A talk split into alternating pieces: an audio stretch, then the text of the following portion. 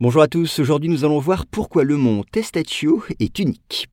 Alors le mont Testaccio ne fait pas partie des sept collines qui ont fait la renommée de Rome. Et ce qui le distingue de ses éminences, c'est sa singulière origine, vous allez voir.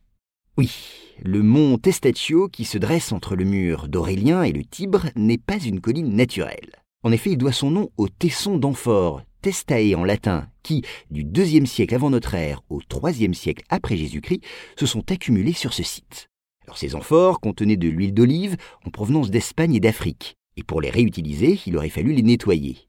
Alors on trouva plus expédient de les briser et d'en jeter les fragments en un lieu qui, au fil des siècles, deviendra le mont Testaccio. Ce mont se trouvait alors près du long quai de l'Emporium, le port fluvial où étaient déchargées les marchandises venant de tout l'Empire romain. Là, disposés en couches horizontales et additionnés de chaux pour éviter d'éventuelles infections, ces morceaux d'amphore, empilés les uns sur les autres, ont fini par former une colline artificielle. Et puis, à partir du milieu du IIIe siècle de notre ère, ce mont Testaccio ne fut plus utilisé comme une décharge. Avec le temps, il devint un lieu de distraction. Des fêtes y étaient organisées. C'est là, par exemple, qu'ont lieu les festivités du célèbre carnaval romain, avec ses courses de chevaux et sa procession de masques.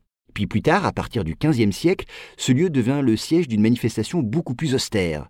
Il est en effet choisi comme la dernière étape du chemin de croix que le jour du vendredi saint le pape conduit en personne. Enfin, beaucoup plus tard, au début du XXe siècle, le mont Testaccio retrouve sa vocation festive. C'est en effet l'un des endroits où se déroule, en octobre de chaque année, la fête pour célébrer les vendanges, avec des chariots fleuris où prennent place les cueilleurs de raisins qui se dirigent vers la colline.